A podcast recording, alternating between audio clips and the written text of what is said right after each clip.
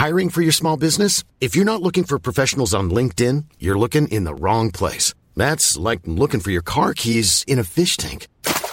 LinkedIn helps you hire professionals you can't find anywhere else, even those who aren't actively searching for a new job but might be open to the perfect role. In a given month, over 70% of LinkedIn users don't even visit other leading job sites. So start looking in the right place. With LinkedIn, you can hire professionals like a professional. Post your free job on linkedin.com slash people today. Do you know a student getting ready to go to college? Or are you looking at going back to school yourself? The Woodward Hines Education Foundation and the Get to College program help more Mississippians get to and through college to get certificates and degrees that lead to meaningful employment. They offer free college planning advice, including hands on FAFSA completion assistance through in person or virtual appointments. Visit gettocollege.org to learn more.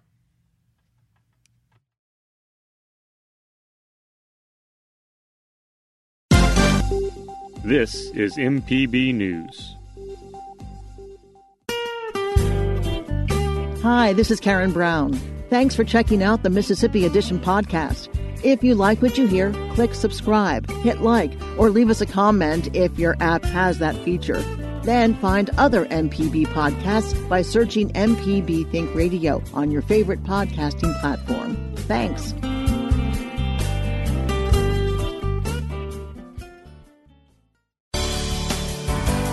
Good morning. It's 8:30 on Thursday, August 20th. I'm Karen Brown and this is Mississippi Edition on MPB Think Radio. On today's show, I've always said that I'll tell you when the numbers are good and I'll tell you when the numbers are bad. Today, they're not so good. In fact, they're bad. The state experiences a daily spike in COVID 19 cases, and colleges and schools manage outbreaks. Then, on the eve of flu season, medical professionals emphasize the importance of vaccines to take the pressure off a strained healthcare system. Plus, in our book club, a different perspective on the gruesome murder of Emmett Till in the book Let the People See. This is Mississippi Edition on MPB Think Radio. Following a week of daily reports below 1,000, Mississippi is experiencing a spike in COVID-19 cases. The Department of Health reported 1,348 new cases yesterday, the highest daily mark since July 30th. Governor Tate Reeves says while the high case number needs to be acknowledged, it doesn't indicate a trend. I'm a numbers guy, not a narrative guy. I've always said that I'll tell you when the numbers are good and I'll tell you when the numbers are bad. Numbers had been very, very good. Today, they're not so good. In fact, they're bad. Admittedly, it's just one day. It's not a trend, but it is important to notice it and to acknowledge it. And we'll talk a little bit about potentially what's causing it. Please continue to do those things that we know have an impact. Mask work. The numbers from the last few weeks bear that out. Please continue to avoid unnecessary social gatherings. Parties cause spread nearly every time. Ignoring the rules, not paying attention to our suggestions, and in many instances, our executive orders to wear a mask to stay socially distanced matters. The worst thing we can do right now is let our guard down. The one day spike comes as high school and college students continue to return to campus. State Health Officer Dr. Thomas Dobbs says his department is closely monitoring outbreaks in high schools. If we look at the uh, cases that were reported in the last week from August 10th to August 14th, we reported um, uh, 84 additional uh, teachers uh, who um, contracted, who were diagnosed with coronavirus, an additional 132 students with um, uh, a number of total students quarantined last week of 1,970 and teachers and staff 328. So we still have a lot of headwinds as far as kids coming into school with coronavirus, but I would like to commend our school systems for for jumping on this. This high number is an indication of the seriousness with which they're taking it, and if we're going to have a successful in-person you know next month or so, it's going to take this sort of aggressive isolation and quarantine approach as well as preventive measures to make sure that we can successfully uh, get through the school year. Some schools will have to close temporarily. Um, it's inevitable. Um, so just be prepared for that. In addition to the high school outbreaks, Dobbs says investigations are going at two college campuses. We are investigating two outbreaks, one at um, Ole Miss and one at Mississippi University for Women. The one at the at the W um, uh, has some traceback um, to the Cotton District in Starkville. Not a big surprise, right? Um, we know when people socialize and get in groups concentrated, not wearing masks, they're absolutely going to going to spread coronavirus. It's multiple students within specific groups. Um, there'll be more information coming, but it's it's quite a few students. It, it'll it'll be a considerable number of students when, when it's all said and done. A press release from the University of Mississippi says 13 student athletes and one employee have tested positive for COVID 19. Governor Reeves suggests college students stay on campus to avoid further spread of the virus through their families. You've all seen me talk about this where we get into trouble is when you've got a lot of people that are out in the community that do not have the virus and a few that do, and you go into one spot, and those few people with the virus spread it to a lot of people, and then they go back out and then boom, then we get into a challenge. And so, if you have a kid that is at college, uh, I would strongly, strongly recommend that we assume that if they come back home, that we just assume that they are positive for the virus. The best case scenario is keep them on campus uh, for a long time uh, because we know, based upon morbidities and, and, and other um, statistics that if all of the kids that are on the campus, if if they go through a cycle of getting the virus um, and they don't come in contact with people that are over the age of 45 or 50 um, and don't spread it to that, that next generation, then while the virus certainly can be very dangerous, it's the risk is less amongst those groups. But if you get take 30 or 40 or 50 or three or 400 people with the virus in college, that then go home and give it to their moms and give it to their grandmoms, we're going to find ourselves uh, with challenges um, for those individuals, but also we're going to be right back here a month and a half from now talking about how the curve has changed and the hospitalizations are going up, and we've got challenges again. Dr. Dobbs also emphasizes the risks of college students returning home to vulnerable communities. I will add something. This is going to sound a little bit extreme, but as we go into this college thing, it's the older folks and the people who are sick that we worry about. And and you know, if you have a kid in college, be careful. Be be careful being around them. Um, honestly, because that's going to be a real risk situation.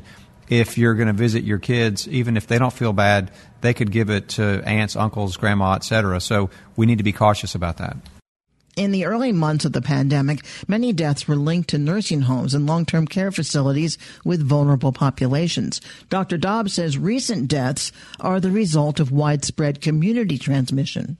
We need to realize that uh, these are people who did not have to die. These are people who otherwise would be with us today.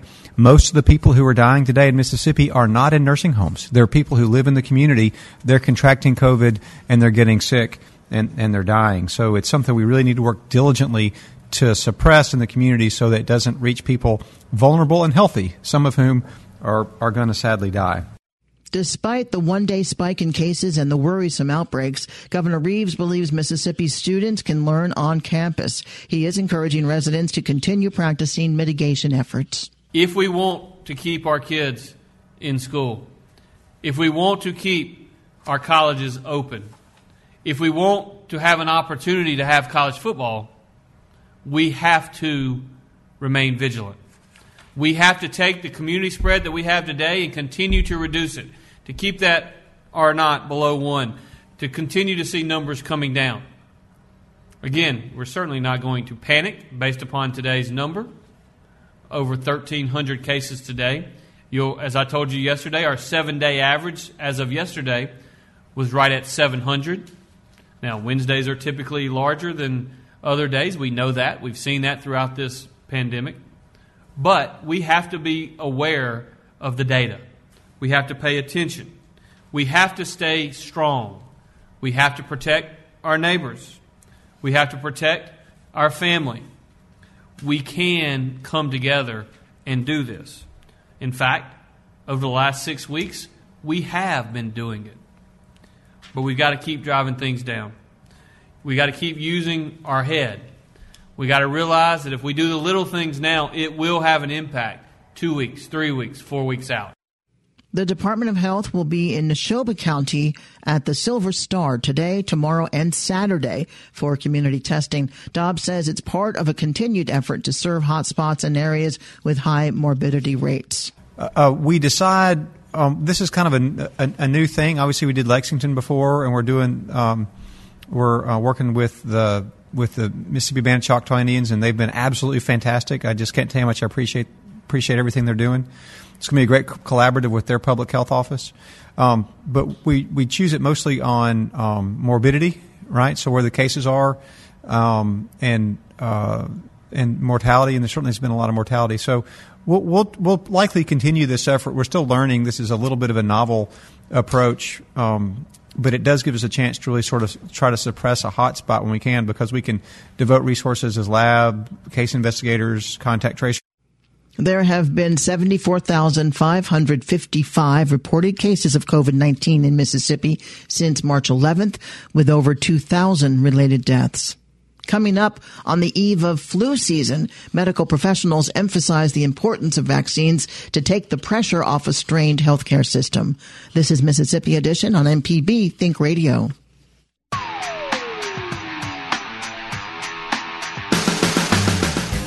I'm Allison Walker, the Lady Auto Mechanic, host of AutoCorrect. If you're enjoying this podcast, try my podcast, AutoCorrect. We help steer you in the right direction with your car problems. Find me on any podcast platform or at autocorrect.mpbonline.org.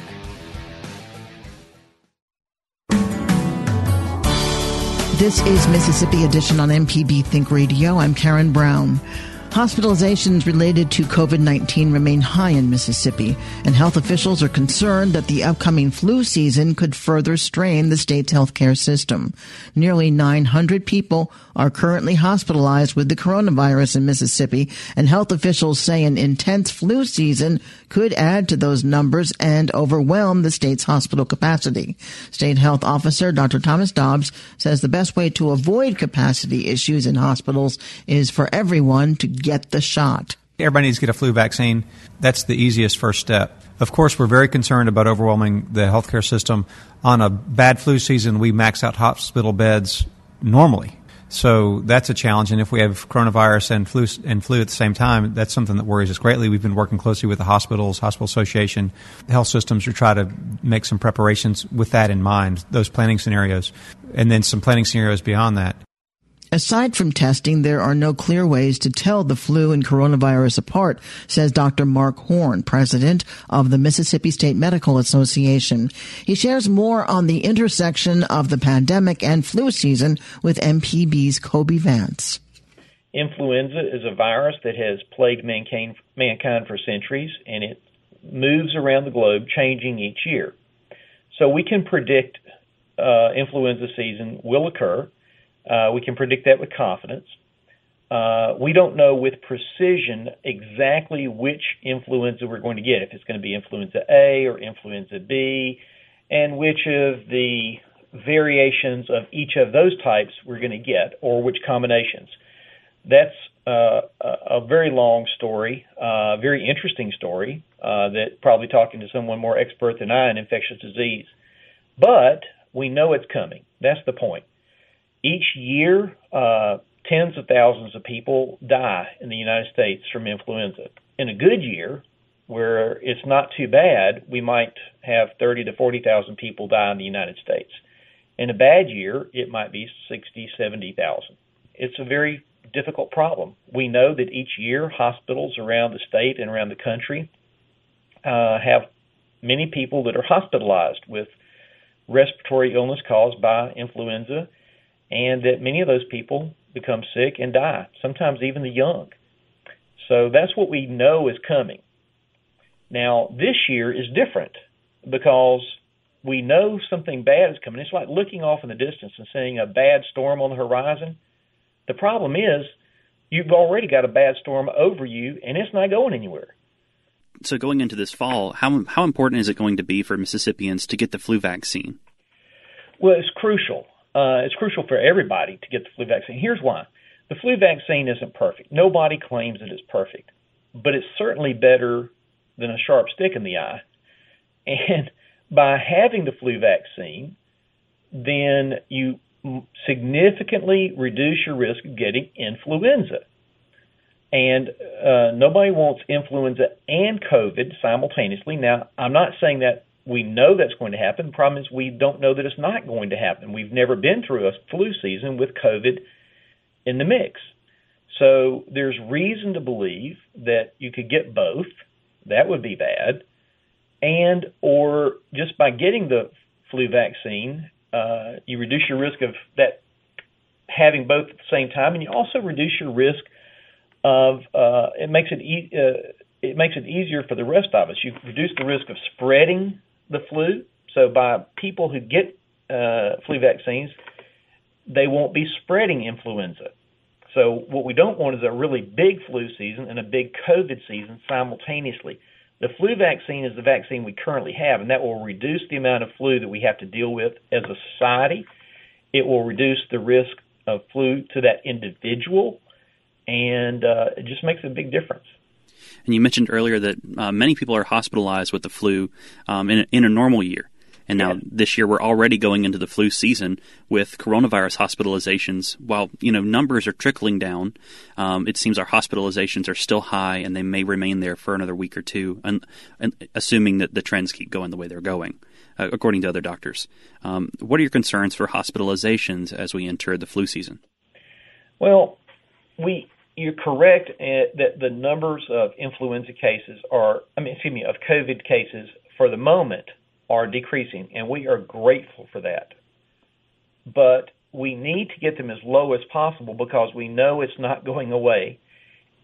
We we worry about being uh, having too many people needing hospital services. We worry about, you know, we've come very very close to overwhelming our ICU capacity in the state of Mississippi within the past few weeks. We've been skated right at the edge. Uh, we've done had to make stand up temporary intensive care units across the state. We've had to transfer people in very unusual patterns around the state to get the care they needed. We've had to transfer some people out of the state to get the care that they needed. And not just all COVID patients, patients with trauma and other things couldn't always get the care they needed in the state because resources were stretched by COVID. Well, if we come into the fall and we're overwhelmed with COVID again, where are we going to put the uh, the really sick flu patients? If we're overwhelmed with flu, where are we going to put these? In other words, we worry about stretching the healthcare resources beyond capacity. As far as the vaccine goes, when should people start to look for the vaccine and begin to take that? The vaccines, uh, we anticipate receiving them within the next uh, two weeks, three weeks. Um, we're dependent upon the manufacturers for when they're delivered. Uh, I would suggest that people start calling their uh, healthcare providers uh, as early as the next couple of weeks and say, "Hey, have you got my have you got the flu shots in yet? And if not, when do you anticipate them?" So, um, and to be quite honest with you, uh, I I will be taking mine as soon as it's available. Uh, obviously, it'll take a few weeks for everyone to get their flu vaccines, but the more people who receive the flu vaccine this year early, the better positioned we'll be to limit influenza's uh, effect on what we know is going to, uh, what we have every reason to believe is going to be a very difficult COVID 19 season this fall. Dr. Mark Horne, thank you so much for your time. Thank you. Coming up in our book club, a different perspective on the gruesome murder of Emmett Till in the book Let the People See. This is Mississippi Edition on MPB Think Radio. Hi, I'm Walt Grayson. You can now listen to the wild, weird, and wonderful stories of Mississippi with Mile Marker. The first question that we get when someone comes in is How is the Ulysses S. Grant Presidential Library in Mississippi? Join me as we hit the roads of Mississippi on Mile Marker. We have every letter Grant ever wrote and every letter ever written to him. You can listen by going to mpbonline.org slash radio or by using your favorite podcasting app, Mile Marker, a Mississippi Roads podcast.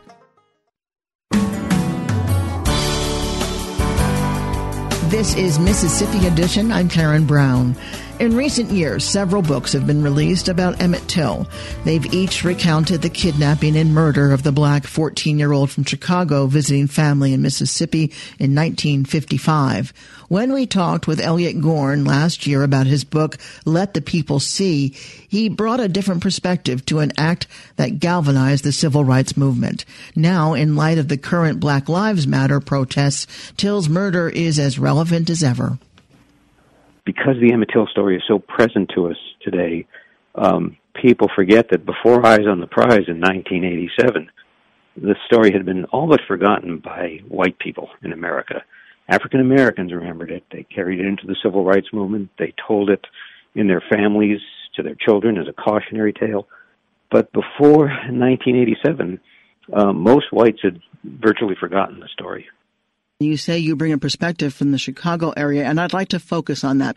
Uh, of course, Emmett Till being from Chicago, his mother having the open casket, which propelled this story, this horrible crime into the civil rights movement, propelling the whole movement itself. So what can you tell us about the reception in Chicago? A few things to say. First of all, the idea that there's a connection between Chicago or the Great Lakes states or the North and Mississippi in the South is is nothing new. Um, the the great migration that we talk about of African Americans north didn't just take place early in the century; it continued through the Second World War, past the Second World War. The the Till family had all come from the Deep South. Mamie Till Bradley, she she was brought as a baby, as a child, at age two from Mississippi to the north because there were jobs, there was opportunity, there was a little more freedom, the possibility of voting, a little better schools, some longer school terms for kids. So it's it's a it's a connected story that way to begin with. When Emmett Till's body was brought back to Chicago after the murder, and Mamie Till Bradley made the decision to have an open coffin to let photographers photograph him, his just destroyed face and and published those photographs in Jet. They were published. They were not published in the mainstream American press. They were published in the black press, in the in Jet magazine, the Chicago Defender, and there was just an explosion of grief, anger. At least a hundred thousand people show up for the funeral on the south side of Chicago, mostly almost all African Americans. It was a reminder of what they had left, what they hoped to change in America, uh, the life they hope to be able to lead. It was just a, such a, an important moment in African American history. You said two publications published those photos initially, and 100,000 people showed up. Word of mouth had to play a part in that. Oh, yes, certainly. I, I, I still know people in Chicago who talk about it, who remember the incident so clearly. And yes, people spoke to each other and let each other know about it. It was uh, sudden, important, unifying moment. And, and again, not just in Chicago, and it wasn't just the Defender and Jet, other black newspapers throughout America. And there was, a very active black press back then. The Amsterdam News in New York, the Baltimore Afro American, on and on. Uh, every big city, even actually Jackson, had the very accommodationist Jackson Advocate. The Defender, though, was the closest thing to a national newspaper. Brought south by Pullman Porters, distributed all the way down to Mississippi. Very, very popular publication. So that that was part of it too. And yes, word of mouth, and especially word of mouth later in families. Again, parents telling their children, repeating the story. We know that now more strongly than we ever did from memoirs and so on. In Mississippi, his story is still very much of the present. We've spoken with his cousin who was in the room with him when he was taken. So it isn't distant history by any means. How do you think his story resonates today? Does it? It's a very, very important story today, and increasingly so. This is the interesting thing. Again, you can do n-grams in Google and see the increasing numbers of times that the name Emmett Till appears in print. Pretty much steady increase, especially since Eyes on the Prize. It's relevant today. I mean, look, you begin with, say, Ferguson and Trayvon Martin. Almost as soon as that terrible murder took place, there are photoshopped images on the web of Trayvon Martin and Emmett Till arm in arm. Every time these murders take place, newspaper stories so often begin the first paragraph or two talking about Emmett Till and invoking the past with the present. Just as a little example like that, it, it's always there. The idea that these are not the same kind of killings, but the justice system at some stage failed terribly, committed atrocity rather than finding justice. Elliott Gorn is the author of Let the People See, the story of Emmett Till. Elliott, thank you so much for being with us. My pleasure. Thank you. This has been Mississippi Edition on MPB Think Radio. Thanks for listening to the Mississippi Edition podcast from MPB News and MPB Think Radio. Don't forget to subscribe if you haven't already, and if your app lets you, leave a comment or review. We really do appreciate it. Remember, you can always get in touch with MPB News on Facebook and Twitter, and fresh episodes of the podcast are posted every weekday morning. I'm Karen Brown. Thanks for listening. This is Mississippi Edition from MPB Think Radio.